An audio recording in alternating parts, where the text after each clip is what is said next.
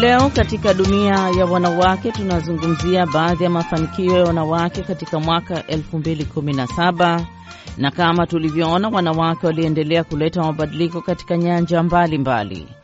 Leo mwenzangu Id Ligongo anaangalia baadhi tu ya wanawake waliokuwa katika mstari wa mbele katika kuleta mabadiliko katika ukanda wa Afrika Mashariki kwa mwaka uliomalizika 2017. Nchini Rwanda na Kenya, mwaka 2017 ulikuwa mwaka wa uchaguzi. Wanawake hawakuwa nyuma kujitokeza kugombania nafasi za kisiasa ama kushiriki katika usimamizi wa uchaguzi. Mwanamke wa kwanza hapa tunayemwangalia ni Mnyarwanda Diane Shima Rwigara akiwa na umri wa miaka 35 tu alijitokeza kuwania uraisi na kuwa mpinzani wa rais Paul Kagame, wachambuzi wengi wakisema si jambo la kawaida, kama anavyoeleza mkurugenzi wa kituo cha haki za binadamu nchini Tanzania, Dr. Ellen Kijobisimba. Kusema kweli, huyo ni kama hilo neno linavyokuja, ni binti jasiri sana, kwa sababu aliweza kusimama bila uoga na akaamua ku, kupingana na rais aliyoko madarakani. Sio kitu cha kawaida mtu yoyote, si tu huyo binti, hata kwa watu wazima kabisa, wanaume wa nguvu. Kwa yeye kuthubutu, huo ulikuwa ni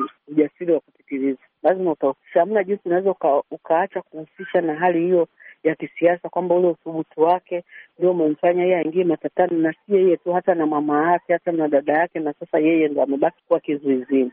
Diana ambaye pia ni mfanyabiashara na mwanaharakati wa haki za binadamu akiwa ni mgombea pekee wa kike aliondolewa katika mbio za kuwania uraisi na tume ya uchaguzi ya Rwanda kwa madai ya kutokamilisha idadi ya wadhamini mia sita waliohitajika na baadhi ya wale aliowaorodhesha mia tano sabini na wawili tayari walishafariki.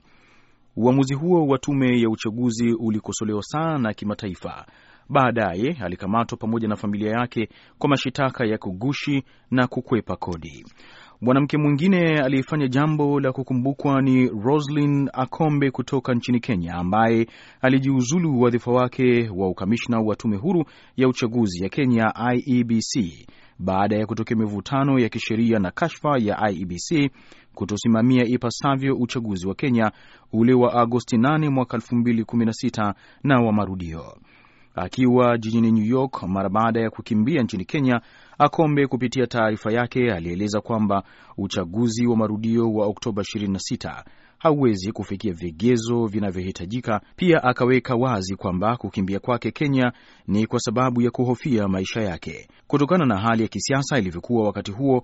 Akombe anaingia katika orodha ya wanawake wa kukumbukwa kwa mwaka elfu mbili na saba kama inavyoelezwa. Kuna wengi watamwingilia Akombe kumwita majina, si Mkenya, ni Mmarekani, ni msaliti kuna wale ambao watasema yeye ni mtu wa NASA anamuunga Raila mkono. Kuna hata wale watasema kwamba zile siri alikuwa akitoka nazo Raila katika kamisheni ile ni huyu binti alikuwa akimpa. Kwa hivyo ataitwa majina mengi, lakini la muhimu ukiniuliza mimi, na ninafikiri ni hoji kwamba Wakenya wote wafikirie kama mimi, la muhimu si kusema ni nani amesema haya maneno, tuangalie mambo aliyotoa Bi Akombe wakati anajiudhuru katika yale mambo amesema, kuna yale ambaye ni ya ukweli. Mwanamke mwingine wa kukumbukwa kwa mwaka 2017 anatoka nchini Tanzania, ambaye ni Rebeka Gyumi, binti mdogo huyu ambaye ni mwanaharakati wa kutetea haki za watoto wa kike. Kupitia taasisi yake ya Msichana Initiative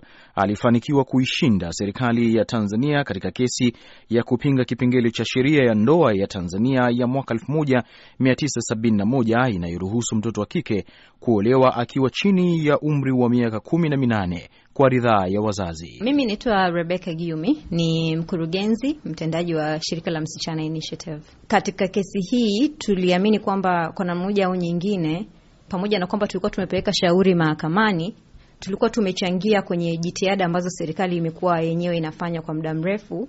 Sema tu ni vile ilikuwa haijaweza kubadilisha sheria hii kwa uharaka, na hivyo hivyo basi tukawa tumeweza kufanikisha momentum ambayo ipo ya kitaifa, ya kiafrika na kidunia katika kumlinda zaidi mtoto wa kike na kutuachia maswali mengi sana kwamba serikali ina nia gani uh, kwa watoto wa kike uh, na watoto kwa ujumla hapa Tanzania. Kutokana na hilo, Rebeka alipata tuzo mbalimbali kutoka mashirika ya kimataifa hapa Marekani na Umoja wa Mataifa kwa harakati zake za kumkomboa mtoto wa kike. Mwaka huu wa 2018 umeshaanza na hakika wanawake wengi wanaendelea kufanya juhudi mbalimbali kujikomboa. Tusubiri tuone wale watakaokuwa wanawake wa kuigwa kwa mwaka wa 2018.